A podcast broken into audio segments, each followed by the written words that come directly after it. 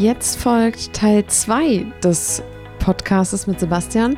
Und ich bin schon ganz gespannt, wie es weitergeht und hoffe, ihr mindestens genauso wie ich, weil ähm, ich Teil 1 einfach schon so unglaublich cool fand. Ich weiß ja tatsächlich schon, was er in Teil 2 erzählt und es wird ja einfach nochmal mindestens genauso gut wie Teil 1 und hoffe, euch gefällt es auch und nimmt am besten ganz viel mit und äh, ja, sagt mir einfach im Nachhinein, wie ihr, wie ihr es fandet und da freue ich mich ganz doll auf Feedback. Wünsche euch aber jetzt erstmal viel Spaß und ja, genießt die zweite Episode. Bis dann.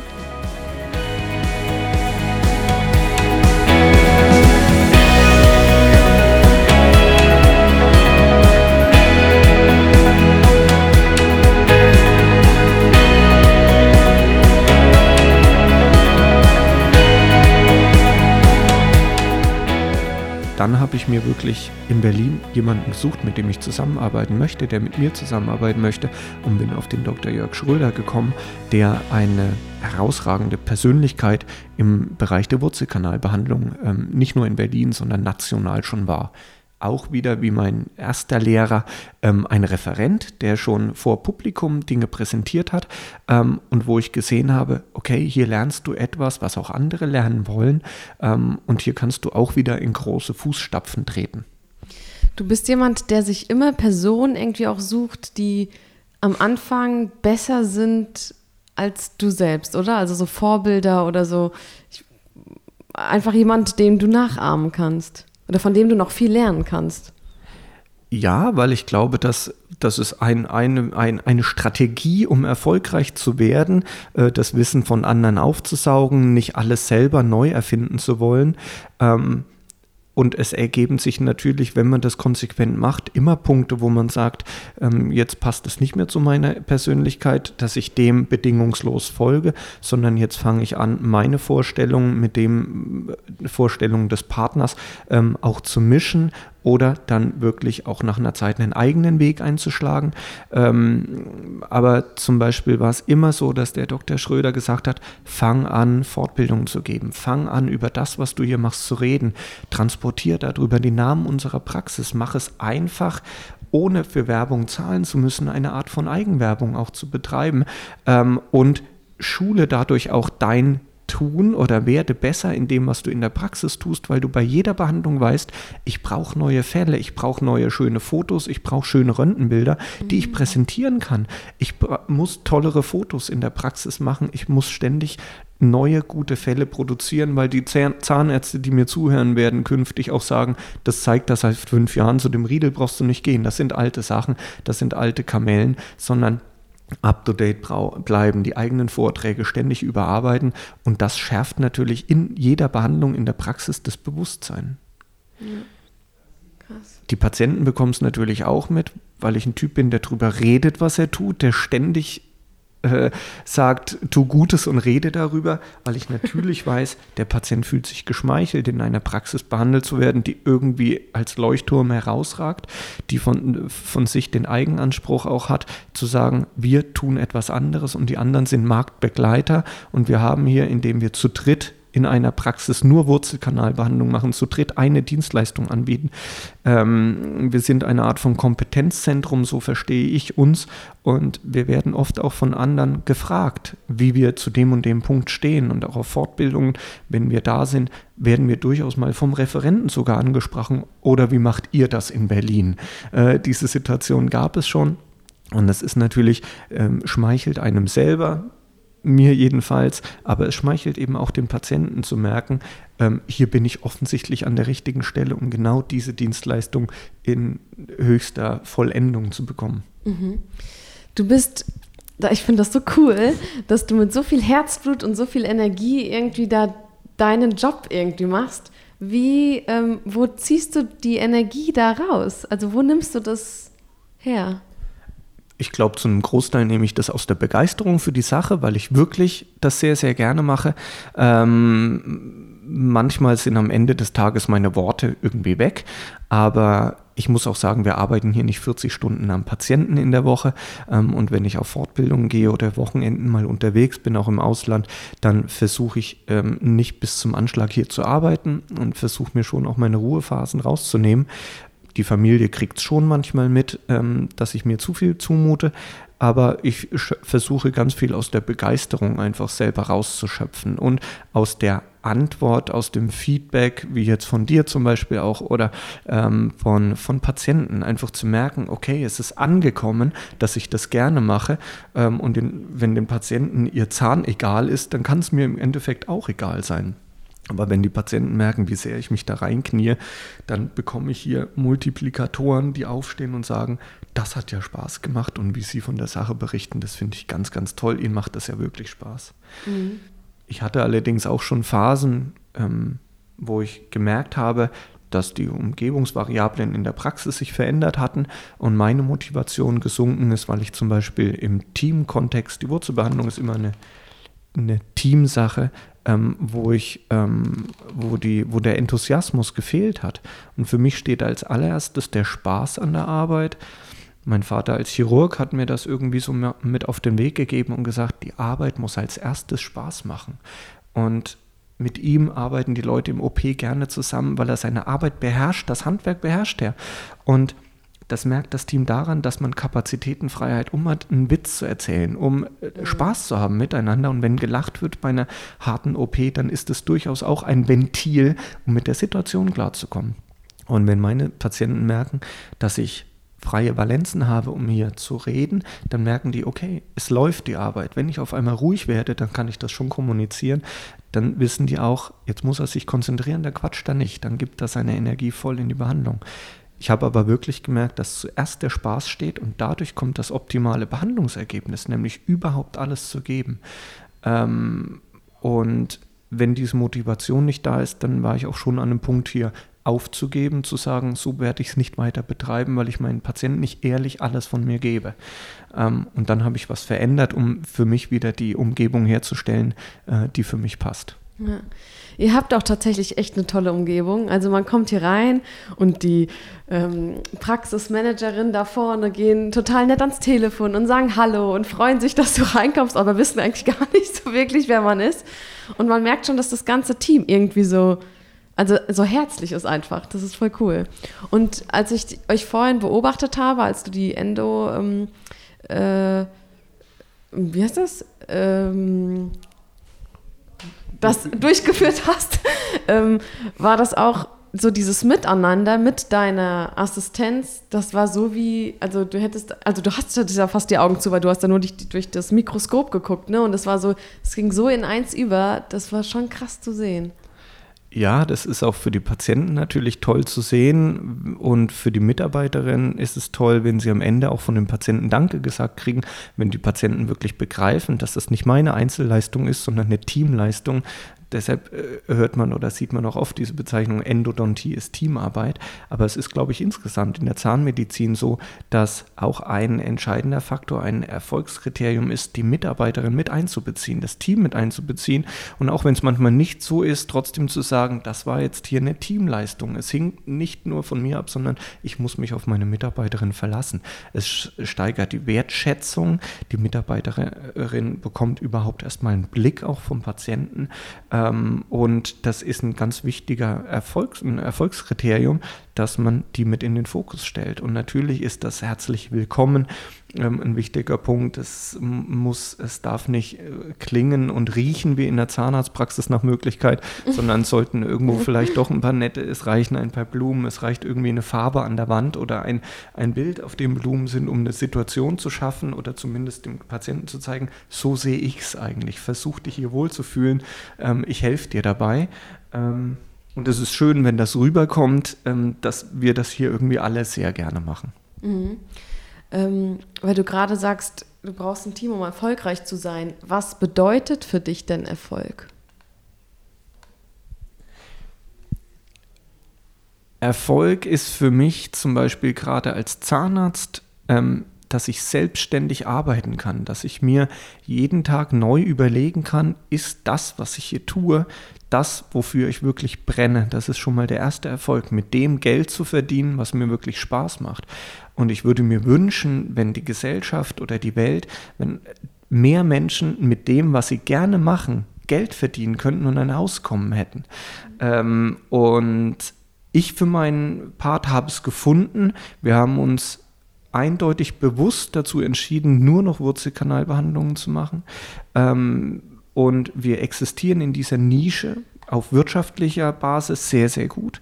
Wir, existier dahin, wir existieren dahin auch gut, dass Zahnärzte froh sind, dass es uns gibt. Wir nehmen keinem die Arbeit weg, ähm, sondern der Patient freut sich, dass sein Problem gelöst wird. Der Zahnarzt freut sich, dass er einen Patienten hier professionell behandelt bekommt und wieder zurückerhält.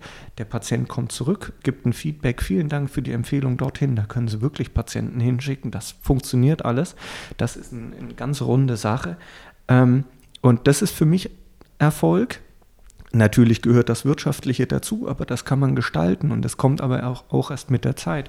Zu sagen, ich biete hier eine außergewöhnliche Dienstleistung, ein Handwerk an, was bezahlt werden muss. Und durch mein Auftreten lasse ich letztendlich keinen Zweifel daran, dass dieses Geld, dass es das auch wert ist. Ähm, da müssten wir jetzt in Details des Gesundheitssystems reinzugehen, um zu sagen, was funktioniert da nicht. Aber ich wäre, wie ich eingangs zur Schweiz gesagt habe, für ein transparenteres, offeneres, der Patient möchte eine Dienstleistung und zahlt selber fair dafür. Und jeder überlegt sich, was er möchte. Und wir fällen nicht Entscheidungen aus gesundheitspolitischen ähm, Erwägungen heraus.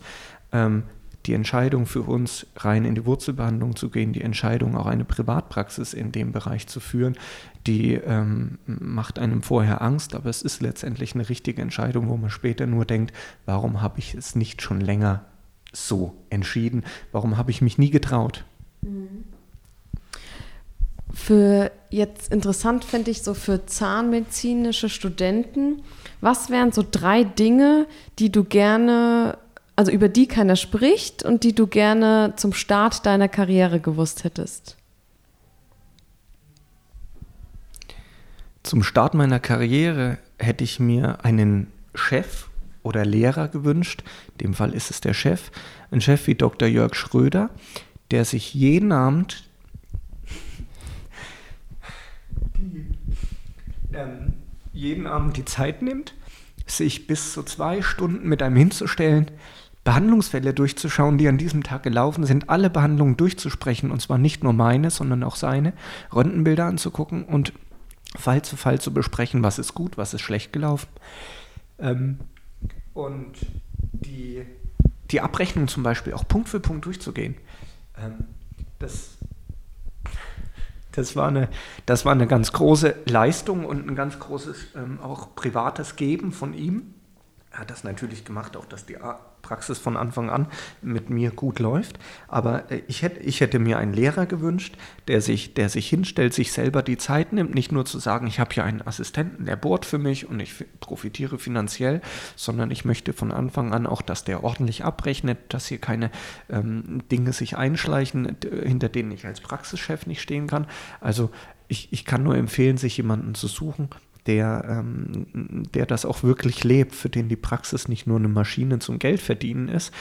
Und ich habe in dieser Phase ganz oft gesagt, wenn ähm, ich schon die ersten drei Jahre in Schwäbisch Gmünd ähm, auch abrechnungstechnisch jemanden gehabt hätte oder auch in Hinblick auf die Fälle nicht nur dann zu kommen und zu poltern, wenn es schlecht läuft, sondern auch dann die Dinge durchzusprechen, die sehr gut gelaufen sind, dann wäre ich zu dem Zahn Zeitpunkt schon ein Überzahnarzt geworden und hätte viel, viel mehr noch von meinem Tun profitiert. Also von Anfang an nicht in diesem System untergehen, sondern aktiv Zeit investieren, auch mit dem Chef, jemanden, der dem der Laden wirklich am Herzen liegt. Und man sollte wirklich die, die Präzision, die vielleicht auch an der Uni an manchen Teilen gelehrt wurde, sich eine Lupenbrille zum Beispiel zu nutzen. Die meisten meiner Studienkollegen haben ihre Lupenbrille seit dem Studium nicht angefasst, weil es nicht mehr verlangt wurde.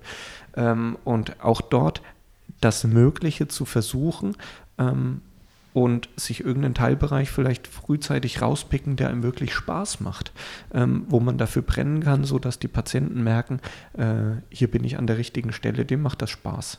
Die Zahnmedizin ist ein geeignetes Fach, um sich in die einzelnen Fachgebiete hinein zu spezialisieren. Und wenn ich heute das Gefühl habe, ich habe in der Wurzelkanalbehandlung alles erreicht, was möglich ist und es dadurch uninteressant vielleicht äh, für mich wird, dann kann ich mir morgen die Parodontologie oder die Implantologie aussuchen, kann dort von neuem starten, von null starten und mit ein paar Jahren Lernkurve an einem Punkt sein, den ich mir heute nicht vorstellen kann. Aber ich muss es wollen.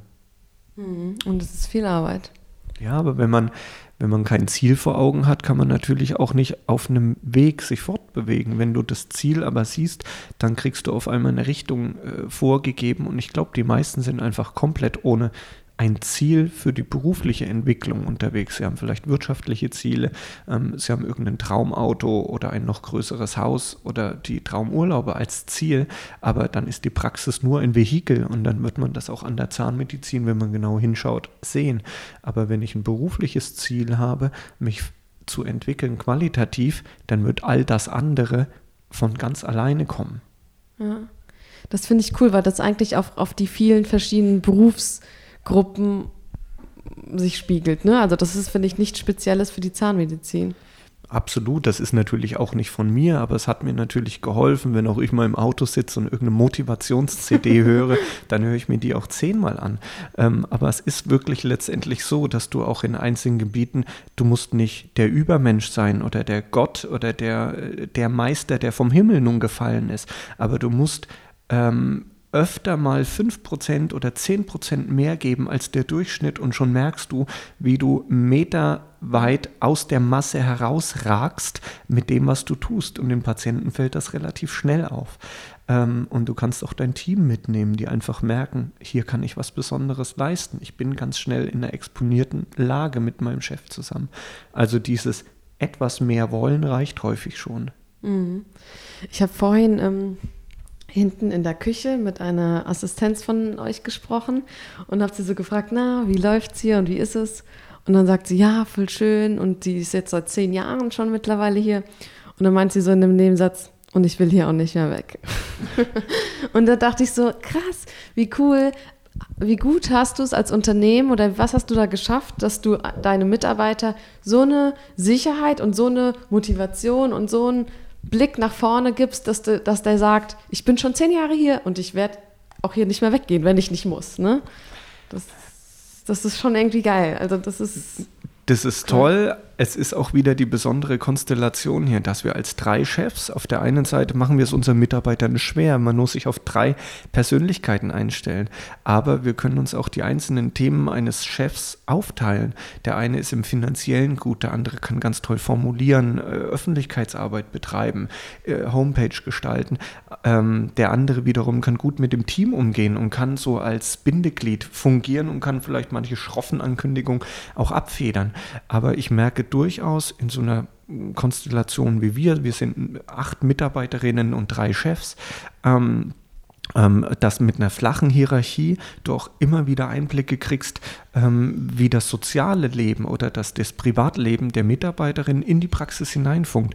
Und es entsteht für mich eine gewisse Verpflichtung zu, Sozi zu sozialem Unternehmertum auch, dass ich hier in einem Mikroklima eine Mikropolitik betreiben kann, nämlich konkret zu sagen, die braucht jetzt meine Hilfe. Wir geben ein Privatdarlehen, das ist ein Beispiel. Oder wir ändern die Arbeitszeiten, weil diejenige alleinerziehend ist. Wir haben es einfach auch in Berlin mit einer Menge an alleinerziehenden Mitarbeiterinnen zu tun und wir schaffen es trotzdem, die Praxiszeiten so zu arrangieren, dass die meisten eigentlich schon sagen können, das ist echt ein gutes Leben, was sie haben, was ich hier haben darf. Und wir als Chef können sagen, wir kommen mit zufriedenen Mitarbeiterinnen, die ausgeruht zur Arbeit kommen, die auch wissen, wir haben ein offenes Ohr dafür, wir kommen damit zu dem Behandlungsergebnis, was wir am Ende des Tages haben wollen.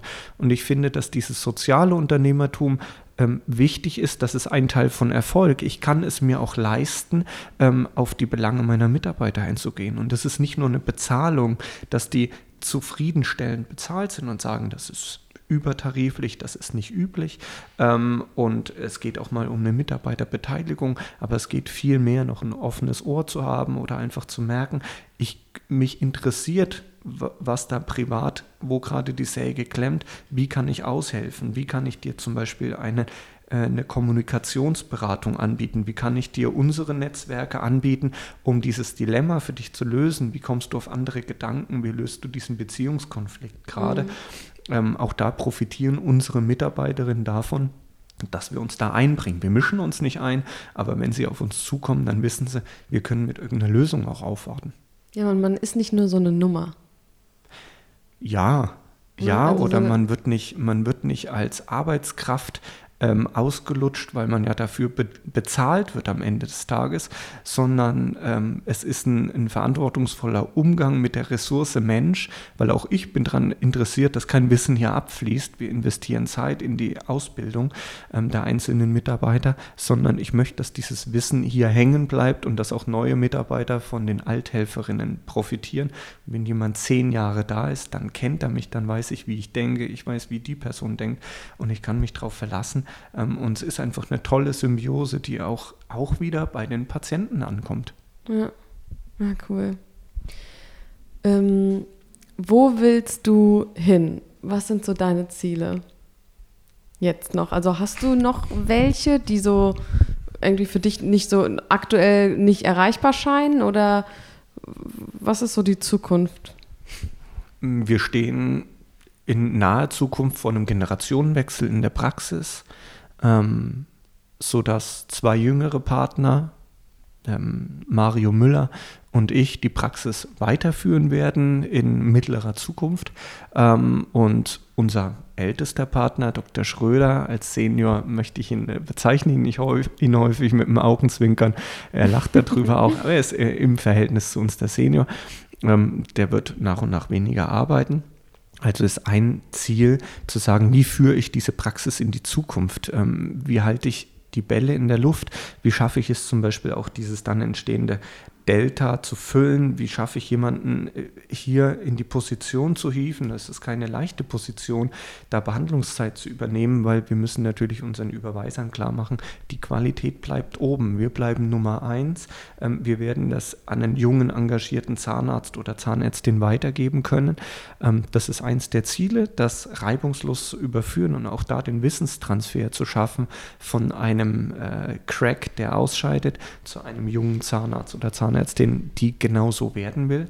Auch da sind wir schon ähm, aktiv und haben jemanden, der seit über einem Jahr einmal die Woche zum Hospitieren vorbeikommt und auch Aha, mit, ins, okay. um mit uns einmal die Woche Fallbesprechung macht, um zu sehen, wie denken wir, wie handeln wir, wie lösen wir Probleme und diese Person eben auch in naher Zukunft unser Wunschpartner ist oder äh, Wunschmitarbeiterin äh, für, die, für die nähere Zusammenarbeit.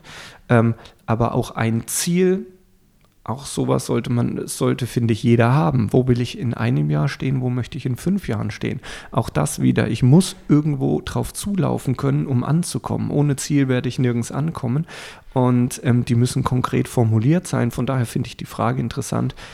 Ähm, ich wollte immer in eigenen Praxisräumen sein ähm, und hatte ganz früher ursprünglich die Vorstellung des klassischen konservativen Zahnarztes, der nun runter in seiner Villa runter in die Praxis geht, dort in einem Ohrensessel auch in seinem Büro sitzt, äh, den Hund neben sich und dann halbtags arbeitet und Gassi geht mit dem Hund und der Hund ganz brav da sitzt und wartet, bis der Senior Zahnarzt nun fertig ist. Die, die Überlegung, die Vorstellung ist ein bisschen überholt.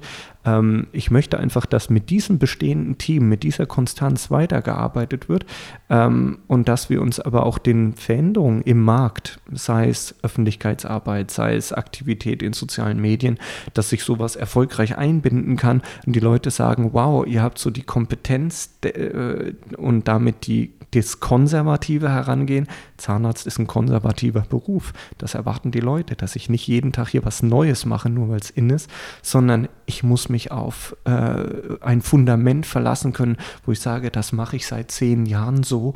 Es ändern sich manchmal die Materialien, aber so im Grunde wird es seit den 60er Jahren gelehrt. Und uns macht es die Industrie nur immer leichter, dass unser Job immer besser gelingt. Also das konservative Bewahren aber sich auch neuen Dingen wie sozialen Medien nicht verschließen und zu sagen, ähm, das ist was sehr Interessantes, auch als Kanal, um über das, was ich tue, zu reden und ähm, damit auch zum Beispiel junge Mitarbeiter anzusprechen, die sich hier bewerben wollen, sagen, coole Praxis, cooler, eventuell mhm. cooler Chef. Ähm, ich glaube, das könnte mir passen. Also auch da müssen wir offener werden, ähm, uns zu präsentieren und damit auch, aber auch ehrlich halt zu sein. Das ist mhm. dann eine Sache, ich muss als Typ ankommen, ich, ich darf mich nicht verstellen. Ähm, und ich glaube, das gelingt mir zufälligerweise ganz gut, dass die, die Art, wie ich bin, ganz ordentlich ankommt. Ja, aber weil du auch keine Angst hast, ehrlich zu sein. Also das fällt auch auf, ne? Also ich würde, man würde erkennen, wenn du irgendwas vorspielst. Ja, aber es kann eben auch als Naivität ausgelegt werden, weil man manchmal natürlich Dinge sagt, die noch nicht marktreif sind, die vielleicht mhm. auch ähm, aus betriebswirtschaftlicher Sicht oder aus konservativer Sichtweise heraus naiv erscheinen mögen. Ähm, aber ganz viele Gedanken davon sind bestimmt interessant. Und ich finde immer, die Le Leute müssen mehr, die Menschen müssen mehr miteinander reden.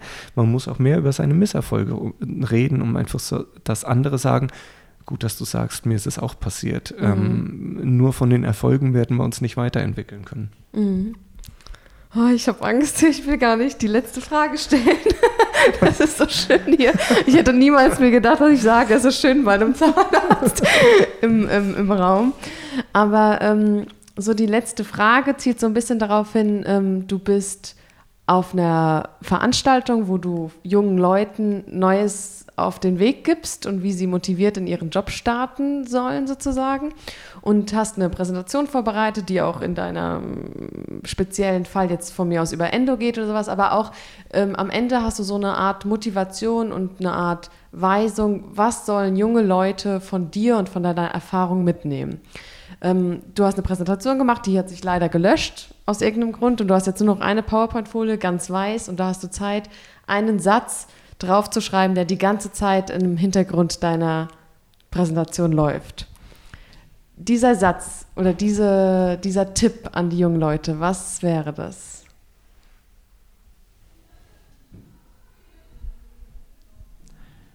Das ist ganz viel. Das ist, ist, schwierig, aus vielen Sachen so eine Quintessenz herauszufiltern, mhm. um zu sagen, tut das mit einer Vehemenz, wofür ihr wirklich brennt und versucht einen Weg zu finden, damit langfristig beruflich existieren zu können ähm, und es gegen alle Widrigkeiten durchzusetzen und durchzuziehen und versucht von der Mitarbeiterin bis hin zu Kollegen ähm, äh, auch äh, und, und Patienten versucht es klar zu machen, wie wichtig euch das Ganze ist, wie sehr ihr dafür brennt und dass ihr das durchsetzen könnt. Mhm. Langer Satz, aber schön. ja, vielen, vielen lieben Dank, Sebastian, für das tolle Interview. Hat mir super viel Spaß gemacht. Mir auch, danke. und ähm, bis zum nächsten Mal. danke, danke. danke.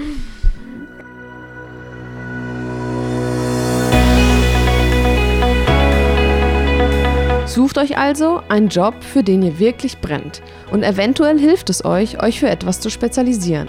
Wir brauchen Generalisten, wir brauchen aber auch Spezialisten. Hier muss man für sich den richtigen Bereich finden. Ich bin mir sicher, dass es für uns alle etwas gibt, für was wir brennen. Und das sollten wir versuchen, auch beruflich umzusetzen. Vielen lieben Dank, Sebastian, für das ehrliche und authentische Interview. Du bist nicht nur ein toller Zahnarzt, sondern auch ein toller Mensch. Vielen lieben Dank auch an dich fürs Zuhören. Wenn dir das Interview gefallen hat, dann lass mir gerne einen Kommentar auf den unterschiedlichen Wegen zukommen. Via Instagram, Facebook oder einfach auf meiner Seite. Und erzähl deinen Freunden davon und teile die Folge mit ihnen. Ich freue mich schon sehr auf das nächste Interview. Ach so, und über eine 5-Sterne-Bewertung auf iTunes oder eine Rezession bin ich sehr dankbar. Ich freue mich immer über Feedback, weil ich mich dann nämlich verbessern kann und auch immer weiß, was euch wichtig ist. Bis zum nächsten Mal bei Jobcast, dem Podcast für deine Karriere. Deine Nicole.